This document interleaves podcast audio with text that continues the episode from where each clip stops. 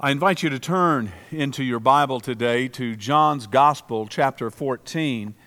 John 14, and we are going to read verses 15 to 21. Hear the word of the Lord.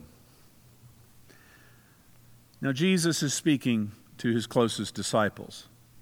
He says, If you love me, you will keep my commandments.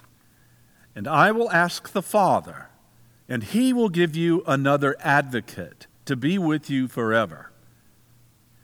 This is the Spirit of truth, whom the world cannot receive, because it neither sees him nor knows him. You know him, because he abides with you, and he will be in you. I will not leave you orphaned. I am coming to you. In a little while, the world will no longer see me, but you will see me. Because I live, you also will live. On that day, you will know that I am in my Father, and you are in me, and I in you. They who have my commandments and keep them are those who love me. And those who love me will be loved by my Father and I will love them and reveal myself to them. This is the word of the Lord. Thanks be to God. Amen.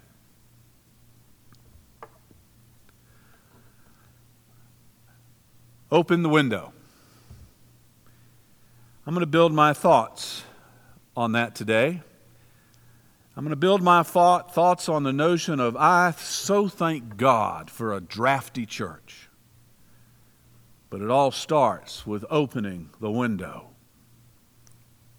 It's just a little thing, really, but there is something very refreshing when the inside air of a building is still and stale, and then you open up the windows and the wind begins to blow through. Growing up, we had a giant attic fan before there was air conditioning. And we would open up windows in the front and the back of the house and turn on that attic fan, and it would just suck the air in and round throughout the house. But we had to open the window living in southeast Florida this week, we have heard the blustery and the gusty winds all up and down our coast. And this morning in my prayer time, I was sitting in my chair and I could hear the howling wind outside. Tree branches were hitting up against the window. There was some heavy drizzle getting blown all about everything, uh, giving everything a nice little sheen of water. But I was dry, I was safe. My window was closed. I longed to smell the air, the ozone. But my window was closed. I remained indoors. I was safely covered by my quilt with the shades drawn like some valetudinarian wanting to keep an illness and the ill effects of the world out there listening to that gusty wind over the last few days has given me insight into our scripture in John's story today. Let me explain a bit. John chapters 13 through 17 all contain a singular scene of Jesus and his disciples having dinner together, followed by a crucial conversation. You see, this time tomorrow, Jesus will be dead. He was using this table talk in a strategic way to impress upon his disciples things were about to get very different. It was his expression of what we might call today an ethical will whereby a person bequeaths not money or property per se to those they love, but rather they bequeath their loved ones a set of ethics and values and lessons they want them to remember. And what is it that Jesus wanted them to remember? Jesus wanted his closest friends to remember that things were about to get swirly. He wanted them to remember to look out and care for each other. He wanted them to remember the culmination of the commandments of God. And that culmination forces us to go back to an earlier chapter in John, John 13, verse 34, where Jesus says, I give you a new commandment that you love one another. Just as I have loved you, you should love one another. By this, everyone will know you're my disciple if you love one another. But Jesus also wanted them to remember that both He and the Father in heaven are one. If you knew Jesus, you knew the Father. If you knew the Father, you knew Jesus. They were together, they were one. And then finally, he wanted them to remember that they would never, ever be left alone. They would never be orphaned. They would never have to fend for themselves. You see, in other, other words, brothers and sisters, Jesus is reminding them he's going to give the Helper, the Holy Spirit, and that from now on, the divine dance between the Father, Son, and the disciple would be sewn together and intertwined by the Spirit. And Jesus describes this sweet, mystical fusion between heavenly reality and our physical existence with this wanting of us with Jesus, with God through the Spirit. And yet, if we read too quickly our text this morning, we will miss the conditional clause that Jesus places upon this dance. In order for it to occur, something must happen. What's the condition he placed? Did you catch it? What is this conditional clause, the if clause of this Jesus' statement? Well, it's this. For the dance between the divine and the hum- human to occur, this intertwining, it's that you and I have to open the window. What that means is we have to let the Spirit in through our love. Jesus, our lesson's opening word says, If you love me, if you love me, you will keep my commandments. And we just remembered back in the earlier chapter, John 13, the commandment is to love one another. And Jesus says, If you love me, you will keep my commandment. You will love one another as God has loved you. And then I will ask the Father, Jesus says, and he will give you an, another advocate, a helper, to be with you forever. In other words, my friends, if you love one another as the Father and I have loved you, Jesus says, then you will be able to open up the window of your life and allow the holy wind, the Spirit of God, the Helper, to blow in and out of your life and into and out of the life of your house called the church. Beloved, the key to opening the window for the Spirit to come blowing in through the windows of our heart is to let the breath of our discipleship be carried outside of this place through the holy breezes of the Spirit in ever widening circles of grace and love touching other people. To have faith in Jesus is so much more than simply saying, I believe in Jesus. It is so much more than mental assent. For you and for me to have a fully formed, dynamic faith means not only to assent to who Jesus is, but it also means for us to throw open the windows of our hearts and let the Spirit who lives within us, about us, outside into the world in expressions of love. It can't be held in tight. My friends, it's one thing to believe in Jesus, it's entirely something else to put skin on the bones of our faith by expressing that love, not only to Jesus, but to the other outside, to the other within our own faith community, the church. You see, it's at that point the doors and windows of our lives, of our church, are thrown open.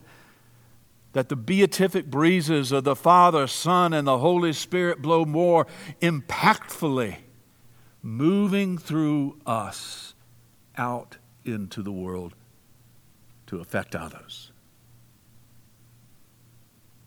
But, and this is the deal.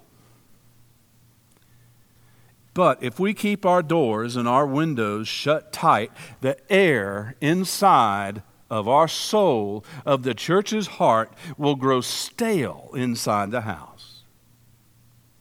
And the air will become still, stagnant, stuffy. And here's a hint, brothers and sisters. The Spirit of Jesus cannot live in a stuffy, stale house. We have to open up the windows to let the love of Christ's Spirit flow in one and out the other. Over the years, a pastor learns the difference between mediocre churches and great churches. Mediocre churches keep their windows nailed shut and locked tight.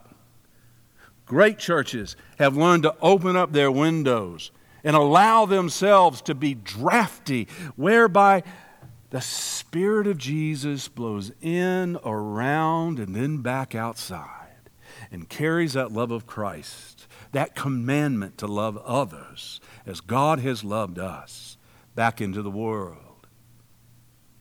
It's a church that takes very serious the storyline we read from Leviticus 19 a little bit earlier, where Leviticus says in verse 34 the alien, the other that resides with you, shall be to you as a kinsperson, a citizen among you. You shall love that alien, that other, as yourself. For you were the other. You were the alien when you were in Egypt. For I am the Lord your God. Friends, in order to be a drafty church, we have to love not only one another, but we have to love the aliens as well, the others as well, the strangers in our midst great churches, drafty churches. Throw open the windows and let the Spirit's blessings blow onto whomever it will. As pastor of First Pres Fort Lauderdale, I am overwhelmed that you, the members of this faith community and congregation, make this church a drafty church. You're a great church. You're a church that has learned the importance of opening up the windows and letting the spirit of life blow unhindered in one and out the other side throughout Broward County and the world. Like a gloating parent awash in the pride of a child, I am overwhelmed with how this church, you, have kept the Spirit blowing even during a time of national lockdown. On Thursday of this week, I woke up to read a headline from a nationally released press uh, story entitled A Visible Mission Against an Invisible Enemy. Fort Lauderdale's First Presbyterian Church enlists an army of volunteers to make thousands of protective masks. The article goes on to outline how you, church, you began a movement of the Spirit to help people in our community, strangers and neighbors alike in our community, that you will never know. You help them to safely navigate in caring for others. You, my beloved, you will never know how drafty, how windy you have been. You have learned that there can be a national lockdown, but you cannot lock up the Holy Spirit. Especially when the church throws open her windows and doors and lets the Word of God, Spirit, blow through you. You, beloved, you, beloved, produced nearly 11,000 HEPA quality face coverings and masks for medical professionals in Broward County. Along with her firefighters, first responders, sheriff's deputies, and officers. Single people, widowed people, married adults with their children have all come together and have made this huge dent in COVID 19 spread in our county because you have allowed the Spirit to blow through you. Jesus saves. We all know that. But in this instance, you, church, have definitely helped. Families have sewed together. Others who could not sew drove supplies from one end of the county to another. Other people delivered masks to hospitals, to assisted living centers, to sheriff's departments, to fire departments. How I thank God. How I thank God for being part of a drafty, no, no, no, windy church that lets the Spirit blow. Friends, as your pastor, and as your friend, I want you to know I thank God for each and every one of you. You give of yourself, you give of your time, you give of your resources, not until it hurts but until it feels good. That's what drafty, windy churches do in expressing the love of God to others. This week, our homework. We have two pieces of homework. First, let each of us look at the closed windows in our own personal life that need to be opened up in order to allow the Spirit to blow in through one side and out the other with expressions of grace. But secondly, let's ask the Spirit to reveal to you and to me, to this church, what we are called to do next in and through this place. Who, beloved, are the aliens and strangers in our midst that we are to love on in the name of Jesus Christ? Let the Holy Spirit make us wholly uncomfortable until we get an answer. And all of God's people said, Amen. Pray with me. Spirit of love and life, as we gather this day,